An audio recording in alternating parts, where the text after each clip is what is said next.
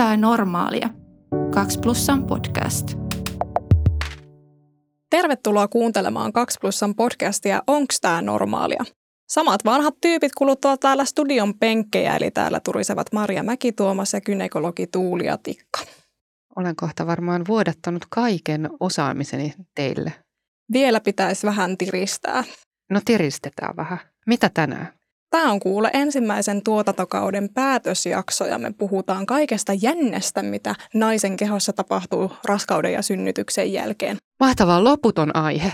Niin, ja tosiaan kun Seiska-jaksossa puhuttiin ihan näistä niin kuin aivan ensimmäisistä päivistä ja viikoista, niin tämä on vähän semmoinen pidempiaikaiset muutokset kehossa. Okei, sano sitten, kun vedetään raja, että mihin asti jatketaan. niin, ehkä siinä kohtaa, kun lähennellään sitä eläkeikää, niin sitten Okei, voidaan vähän siihen painaa jarrua. Selvä. hyvä, hyvä.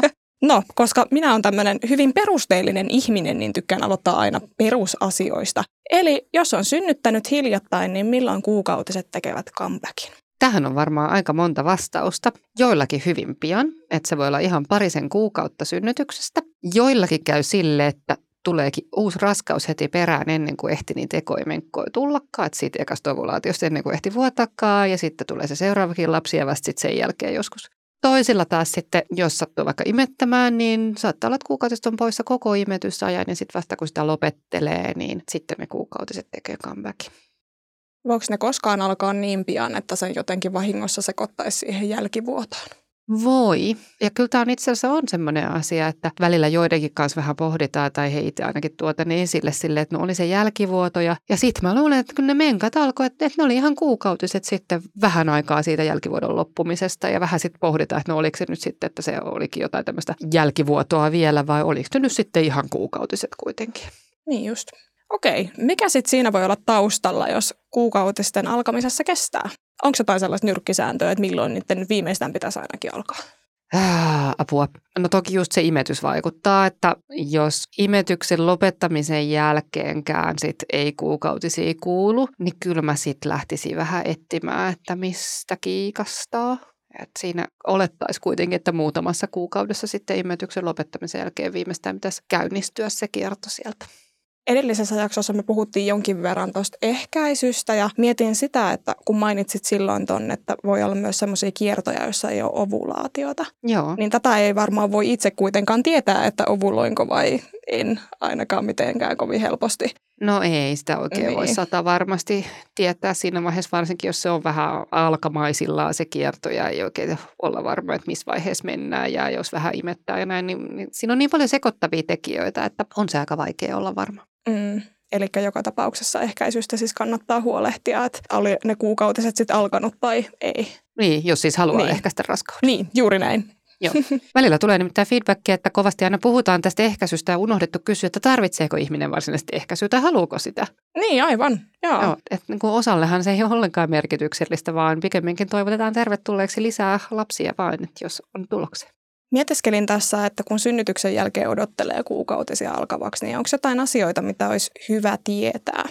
Niin kuin mistä asiasta tarkoitat, Maria? Siis, että jatkuuko kaikki ihan normaalisti siitä, mihin jäätiinkin? Niin, että tulisiko ne kuukautiset samanlaisina vai? Niin, mm. että jos on aina, aina ollut säännöllinen kierto, niin sit aina siitä No kyllä mä lähtisin, niin. joo, kyllä mä lähtisin siitä oletuksesta, että jos on ollut säännöllinen kierto aikaisemmin, niin sitä mä odottelisin sitten jatkoonkin. Mm. Jos sulla taas on ollut hirveän epäsäännöllinen kierto, niin on tietyllä tavalla aika luonnollista odottaa, että semmoisena se saattaa jatkua myös sitten synnytyksen jälkeen. Joo. Tähän tietysti tämmöinen yksi mutta, että Okei. meillä on, on kyllä niin kuin paljon naisia, että jolla saattaa olla, että on ollut vaikka ovulaation saamisen kanssa paljon ongelmaa, sitten se on saatettu ihan hedelmöityshoitojakin tehdä, jotta saadaan se ensimmäinen raskaus alkuun. Ja sitten kun se alkaa, raskaus käyty läpi ja synnytetty, jotenkin tämä joskus tuntuu toimivan kuin joku tämmöinen tietokoneen buuttaus, tämä on kuin kehon buuttaus tämä synnytys. Ja sen jälkeen yhtäkkiä niitä ovulaatioita alkaakin tulla spontaanisti. Että sitten tuleekin säännöllinen kierto. Mm. Mä en nyt osaa sanoa yhtään, onko tässä mitään niin tieteellistä dataa taustalla, mutta tämä on hyvin monesti näkynyt tämmöinen ilmiö. Ja tämmöiset jotkut hormonaaliset häiriöt eivät siis aina ole pysyviä ominaisuuksia, tai kuten tämmöinen ovulaation puuttuminen, vaan se voi joskus sitten niin kuin iän, ajan ja ehkä synnytyksen myötä yhtäkkiä ruvetakin vähän toimimaan eri tavalla. Hmm. No onpas positiivista kuulla, että se voi keikauttaa jotenkin semmoiseen parempaankin suuntaan sitten. Joo. Mä en Joo. muista kerroinko mä aikaisemmin, että tämä on ihan ammattipiirissä. Meillä on tämmöinen niin kuin vanha vitsi, voisiko näin sanoa, että ensimmäinen raskaus on IVF ja toinen vahinko. Ja se perustuu just näihin juttuihin, että ensimmäinen saattaa olla jotenkin tosi vaikea saada aikaiseksi. Ja sitten ajatellaan, että ei me saatu tätä ensimmäistäkään lasta tai se oli niin vaikeaa ja tartti apua. Niin sitten se yllättää, että se tulikin ihan niin kuin yllättäen ja pyytämättä se seuraava raskaus, kun yhtäkkiä tapahtui joku tämmöinen, että kroppa lähtikin toimimaan sen synnytyksen jälkeen eri Mm. tavalla. Ja tämän tosi moniin potilas käytännössä kyllä on sitten niin kuin osoittanut todeksi, että tällaista todellakin tapahtuu. Mielenkiintoista. Miksi kuukautiset voisit jonkin aikaa olla jotenkin vähän erilaiset synnytyksen jälkeen, jos näin kuitenkin kävis? Tästä nimittäin tuli lukija kysymys, että minkä takia mulla on nyt niin kuin epäsäännölliset kuukautiset ja muuttuuko ne enää koskaan säännölliseksi tämän jälkeen. No yksi syy tietysti voi olla, että jos on niitä semmoisia anovulatorisia kiertoja, eli, eli heti synnytyksen jälkeen välttämättä kaikki ne vuodot ei ole semmoisia, että se ovulaatio olisi tapahtunut, niin silloin ne voi olla vähän, tulla epäsäännöllisemmin, olla välillä runsaampia, välillä niukempia. Mm. Tämä voi olla yksi selitys. Sitten yksi semmoinen, että jos ne kuukautiset muuttuukin ihan äärettömän niukoiksi tai niitä ei oikein näykään, niin tämä on nyt ehkä semmoinen tietynlainen hälytysmerkki, joka kannattaa sitten ehkä selvittääkin jossain vaiheessa, varsinkin jos vaikka yrittää raskautta ja sitten ei tulekaan raskaaksi helposti ja ne kuukautiset on muuttunut tosi pieniksi, että joskus sinne kohdun limakalvoon, jos sinnekin tullut jonkunnäköistä vauriota ja se on arpeutunut, niin silloin voi tällä tavalla käydä, että ne vuodot jää hyvin, hyvin pieniksi. Mm. Tämä on yksi iso syy, minkä takia me esimerkiksi vältetään kaavintatoimenpiteitä, erityisesti just synnytyksen jälkeen, että me vaurioita sitä kohtua. Mm. Että riski on varmaan pieni, mutta olemassa. Joo, se on hyvin pieni. Tietysti kurja silloin, jos se osuu kohdalle. Mm, totta kai. Mutta just ehkä tämän nyt halusin vain sen takia nostaa esille, että jos ne on jotenkin tosi kummallisen niukoiksi muuttunut ja raskautta ei kuulu, niin sitten kannattaa kyllä oikeasti lähteä selvittelemään asiaa. Niinpä. No, jos sitten siirrytään kuukautisesta tämmöisiin muihin yleiskehollisiin muutoksiin, niin Hmm. kuinka pian synnytyksen jälkeen kohtu oikein palaa entisiin mittoihinsa vai palaako se? Ei se välttämättä koskaan ihan entisiin mittoihinsa Mm. palaa, koska sä ajatellaan, että synnyttämättömän naisen kohtu on aika kompakti. No sitten se toki venyy ihan sairaan paljon isommaksi. Synnytyksen jälkeen se kestää aika kauan, että se palautuu kyllä semmoiseksi niin kuin kovin pieneksi, mutta kyllä se ehkä keskimäärin ihan pikkusen kokkaammaksi jää. Puhutaan siis kuitenkin Mm. tosi pienestä, että semmoinen kohdun läpimittahalkasia on siis noin nelisen senttimetriä Niin, synnyttäneelläkin naisella usein. että tämmöistä eroa ei ainakaan ehkä sit ulospäin näe. Ei, ei sitä huomaa sillä tavalla tuosta noin niin peiliin katsomalla esimerkiksi. Mm. Joo.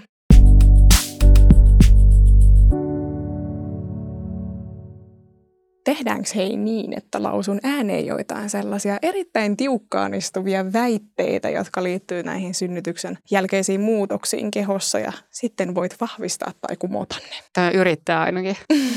Yritä parhaasi. Väite numero yksi. Paikat löystyvät lopullisesti niin, että seksi ei tunnu enää koskaan samalta. Tarua.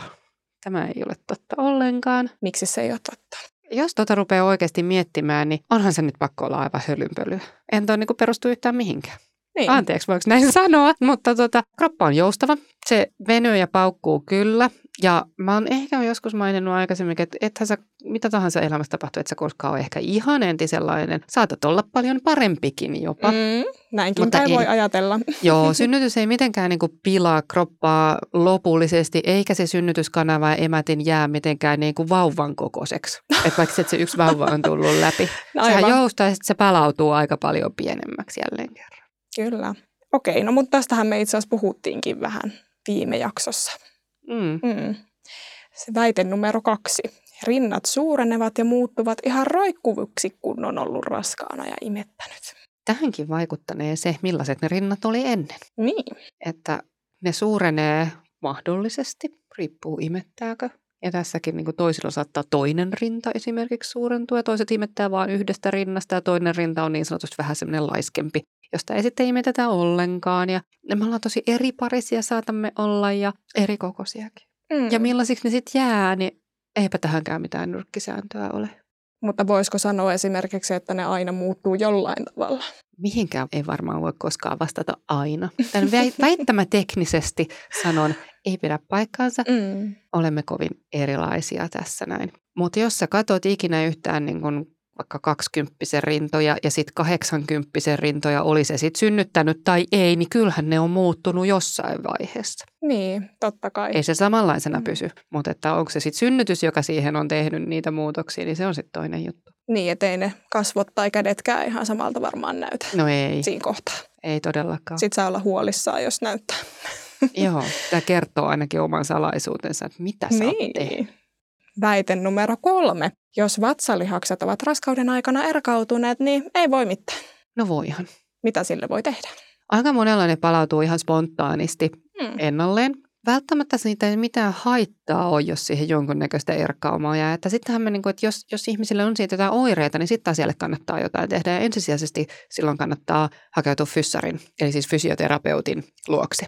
Minkälaisia oireita siitä sit voi jäädä tai olla? Oh, no varmaan semmoisia tyypillisimpiä haittaa voi olla selkäkivut tai vaikeus olla silleen pystyssä ja kannatella sun torsoa. Eli kyllähän tämä on ihan, ei pelkästään mikään ulkonäköasia, vaan ihan... No joo, niin jos sä kysyt lääkäriltä, niin ei tämä ole ulkonäköasia. Että mm, Et sitten jollain toisella saattaa olla tietysti näitä eri mielipiteitä, jos lähdetään miettimään sitä niin kuin ulkonäköpuolta, mutta mä en ehkä niitä tietysti niin kuin näin ammattini kannalta sitten nostan nyt tässä ihan kärkeen. Väite numero neljä.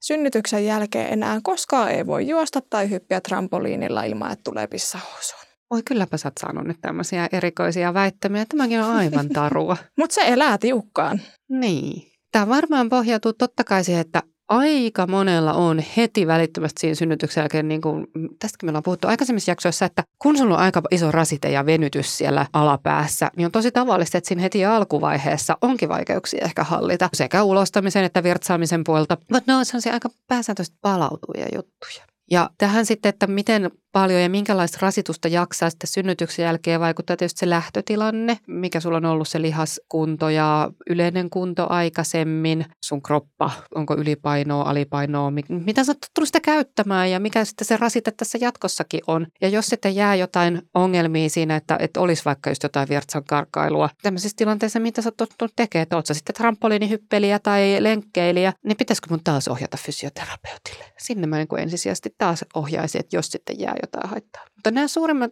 osat näistä ongelmista ihan oikeasti myös spontaanisti helpottaa, Mm. kunhan malttaa antaa vähän aikaa. Mutta se on ihan hyvä, että nostat tätä fysioterapian mahdollisuutta, koska nämä on kuitenkin asioita, jotka koskettaa aika monia. Et monet miettii niin tämmöisiä erkauma- ja lantionpohja-asioita, Joo. niin se on sitten se oikea osoite.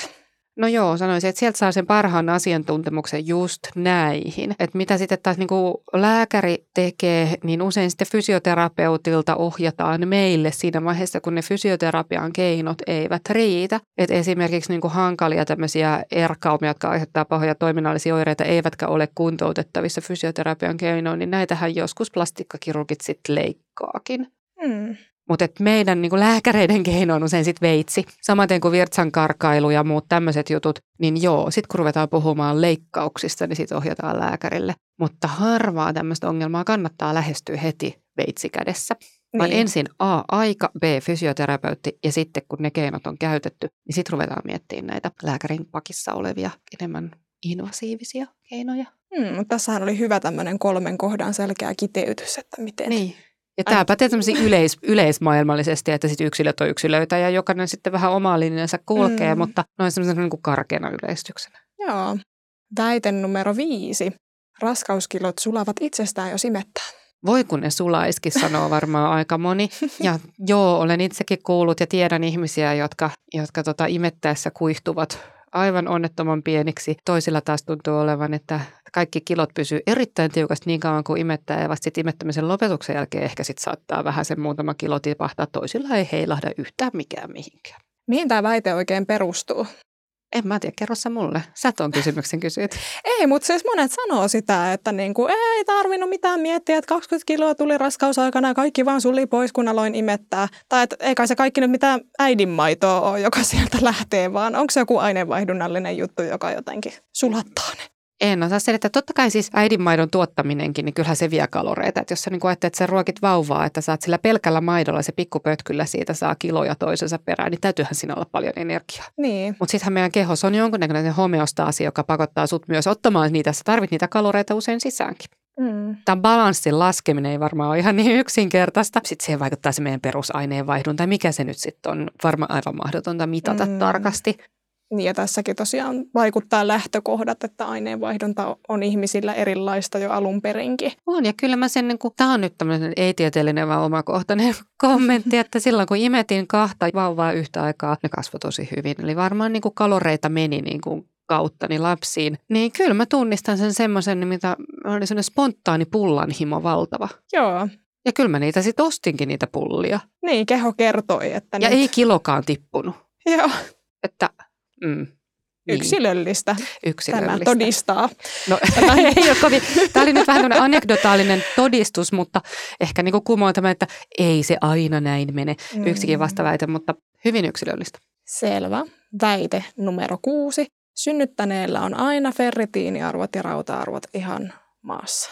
No eihän sekään pidä paikkaansa. No miksi se ei pidä paikkaansa? Riippuu lähtötilanteesta. Okei, okay. joo. Ja sittenhän meillä on toisia, jotka on menettäneet paljon verta synnytyksessä, toiset, jotka on tankattu varsin hyvin punasoluilla ja mahdollisesti IV-rautainfuusiollakin Mm. mm. raskausaikana synnytyksen jälkeen tai muuten. Ja, ja sitten sellaisia, joilla ei kumpaakaan näistä ole tapahtunut. Siis hyvin erilaisilla tilanteilla meillä on ihmisiä. Mutta kyllähän se on niinku totta, että raskaus kuluttaa aika paljon rautavarastoja, kun sä rakennat kokonaan toisen ihmisen sisällä. Ja, ja tota, synnytyksessä saatetaan menettää verta, että voi sanoa, että monella saattaa olla jonkin verran puutosta raudan suhteen. Ja aika monelle ohjataankin kyllä niin synnytyssairaalassa sitten ainakin rautatabletit käyttöön joksikuksi aikaa. Eikös raudan puutteen oireita ole ainakin niin kuin väsymys ja semmoinen apatia? Mm, voi olla. Ongelmaksihan tekee tämän se, että se väsymys on aika monen muukin asian oire, niin sitä on hyvin vaikea erottaa, että mistä se sitten johtuu. Sepässä. Mutta onko toi ferritiiniarvo tai rauta-arvo joku sellainen asia, mitä kannattaa aina selvittää synnytyksen jälkeen tai vaikka jo ennen raskauden yrittämistä? No ei rutiiniomaisesti, ei. Joo. Koska mikään näistä asioista ei ole siis näin yksioikoista, että se riippuu jostain yhdestä labrasta valitettavasti, että ei meillä ole semmoista, Niin. niin. Kuin, että tästä se kaikki on kiinni. Joo. Väite numero seitsemän. Raskausarvet haalenevat, kunhan niitä öljyä tarpeeksi. Tätähän on kyllä tutkittu ja valitettavasti öljyäminen ei auta pätkääkään raskausarpien kehittymiseen tai vaalenemiseen.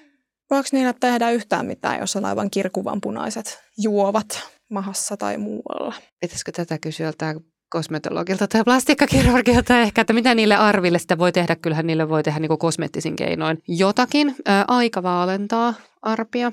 Ja mistä Mm. ne arvet tulee? Nehän on siis niin kuin ihonalaiskudoksen niin kuin ratkeamia, jotka tavallaan on tapahtunut jonkunnäköistä kasvamista nopeasti, että se ihon joustavuus ei ihan pysy sen kasvutahdin perässä ja silloin niin kuin se ihon rakenne repeää. Mm. Että se on siellä niin kuin syvemmällä kudoksessa se vaurio kuin mitä se ihon pinta, mitä Niin. öljy hoitaa. Että öljy ei ihan sinne asti yllä. Ei, eikä ongelma ole öljyn puute Niin. raskausarpien synnyssä. Näitähän tulee muistakin syistä kuin, niin kuin raskauden aikana, että esimerkiksi jos ihminen lihoo tai monilla saattaa, jos on nopea kasvupyrähdys, niin silloin näkyy tämmöisiä raskausarpia. Kyllä. Se nimi raskausarpi sitten tietysti häiritsee vaikka esimerkiksi murrosikäisiä poikia tosi paljon, että jos ne kasvaa nopeasti ja tulee raskausarpi, niin kauhean stigmatisoiva tämmöinen niin kuin nimi. Niin, aivan. Väite numero kahdeksan. Raskaus pilaa jalat. Ja mulla on tähän myös jatkoväite. Eli ensimmäinen syy on se, että tulee suonikohjuja. Ja toinen syy on se, että jalat paisuu niin, että mitkään kengät ei mahdu Mm. enää jalkaan. Se on silleen totta, että jos sulla on taipumusta suonikohjuihin, niin raskaus on aika iso semmoinen rasite, joka taas saa verenkiertoa sieltä alaraajoista ylöspäin, niin suonikohjut saattavat pahentua kyllä raskauden aikana. Joo. Tai jos on niihin taipumusta, niin voihan niitä tulla niitä ensimmäisiäkin suonikohjuja raskauden aikana. Mm. Jos sulla taas on semmoinen hyvä geeniperimä, että on niinku hyvät laskimoläpät tuolla alaraajoissa, niin ei se raskaus välttämättä suonikohjun suonikohjua aiheuta. Aivan. No mitä sitten tulee tästä jalankoosta, niin tämä on kyllä sellainen asia, jota kuulee tosi paljon, mutta myönnän, että en ole yhtään aina tämmöistä niinku tutkimusta nähnyt tai niinku tieteellistä todistusta tai, tai onko tätä edes tutkittu, että mikä se jalan koko on raskauden jälkeen. Okei. Okay, Tämmöisiä anekdotaalisia todistuksia ja erilaisia kokemuksia on runsaasti kyllä, että raskauden jälkeen vanhat kengät puristaa. Tuskinpä se jalka on kasvanut, mutta on, selityksenä olen sitten kuullut esimerkiksi, että saattaa olla, että ne hormonaaliset muutokset muut aikaan saa sen, että se jalkaholvi esimerkiksi vähän madaltuu, se jalan muoto vähän muuttuu, jolloin kyllä ne vanhat kengät saattaakin olla sitten puristavampia. Okei, eli kalliit kenkäostokset vasta sitten sen synnytyksen jälkeen. Niin, silleen voisi ajatella, että kannattaisi tehdä. Taloudellinen vinkki. Niin. Jotenkin, niin, ehkä tämän meidänkin keskustelun perusteella vähän tuntuu siltä, että aina puhutaan siitä, että kaikki negatiivista ja ikävää tapahtuu kehossa, että nainen itse ei jotenkin silleen kehollisesti hyödy mitenkään raskaudesta tai synnytyksestä. Mutta pitääkö sekään paikkaansa? Olisiko jotain semmoista kivaa? No mä mietin sillä, että kehollisesti nainen hyötyy sillä, että se saa esimerkiksi sen lapsen. No mut totta kai, mutta se ei ole naisen kehoon suoraan liittyvä asia. Paitsi että hienosti aikaan saatu ihmeellinen, että mitä sä onnistunut rakentamaan noin täydellisen yksilön. Niin, onhan se ihmeellistä. Joo, mutta että onhan se, se on niin kuin iso ponnistus tietysti keholta ja eihän se niin kuin kaikilla suinkaan ole semmoinen, että sitten jää vaan semmoinen harmitus, että vitsi, että meni kroppakin pilalle. Kyllä sitä yhtä paljon kuulee sitä, kuinka ihmiset on niin kuin ylpeitä ja ihailee sitä, että vitsi, että mihin tämä mun kroppani pystyy. Niin, saakin olla kyllä ylpeä. Mm. Että sitten toivoisi vähän semmoista enemmän ehkä sit armoa siihen just kehosuhteeseen, että kyllähän se keho on tehty käyttöä varten. On se sitten työntekoa pelloilla tai tuolla toimistolla tai missä tahansa tai lastenteko, että, että keho on jotain varten, ei pelkästään esittelyä varten. Niinpä, kyllä. Surettaa todeta näin, mutta tiiäks mitä? No. Me taidettiin saada just purkkiin tämän ekan tuotantokauden viimeinen Ja jakso. siis me ei ehditty yhtään nyt sinne vaihdevuosiin asti vai? Ei me ehditty. No, tähän se sitten se raja tuli. Niin. No ollaan me kyllä paljon sitä puhuttukin täällä, että ollaan puhuttu gynekologipelosta ja keskenmenoista ja lapsettomuushoidoista ja endometrioosistakin ollaan puhuttu ja raskauden seurannasta ja synnytyksestä ja sitten synnytyksen jälkeisestä ajasta. Ja aika monta tuossa tuli, mutta että johonkin se raja piti vetää Niin. sitten. Johonkin, mutta ollaan käyty läpi sellainen tietynlainen elämänvaihekaari. Mm. Ei koko elämänkaari, mutta elämänvaihekaari. Joo, ei ihan koko elämää nyt tähän vielä puristettu. Onko sulla jotain henkilökohtaista suosikkia näistä meidän tekemistä jaksoista? Aiheen puolesta tai muuten? Nyt pistit pahan. Ehkä mä tykkäsin kuule jutella näistä keskenmenoaiheista. Siis tiedäks, mulla on ihan sama fiilis. Jotenkin musta tuntuu, että se- se oli ehkä semmoinen aihe, mistä jotenkin ei missään puhuta. Niin, Sitten se oli kiva. niin sitten me saatiin siitä puhua kerran. Niin. Kiitos Tuulia sulle näistä valaisevista juttutuokioista. Että on ollut tosi ilo keskustella sun kanssa täällä ja ainakin mulle on jäänyt käteen tosi paljon kaikkea uutta tietoa. Se on ollut hirveän hauska, kun pääsee kertomaan kaiken näköistä nippelitietoa, mitä näistä asioista on. Mm, Mutta sulla on myös taito selittää vaikeat asiat silleen, että kaikki ymmärtää. Ihana kuulla. Toivottavasti joku muukin on sitten ajatellut jotenkin näin. on siitä ihan varma. Lämpimät kiitokset kaikille kuuntelijoille ja teille, jotka olette lähettäneet meille kysymyksiä.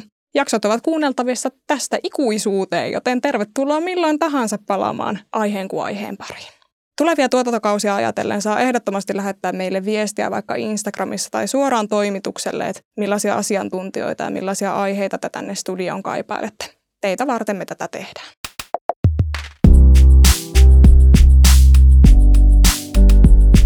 Onks tää normaalia? 2 plussan podcast.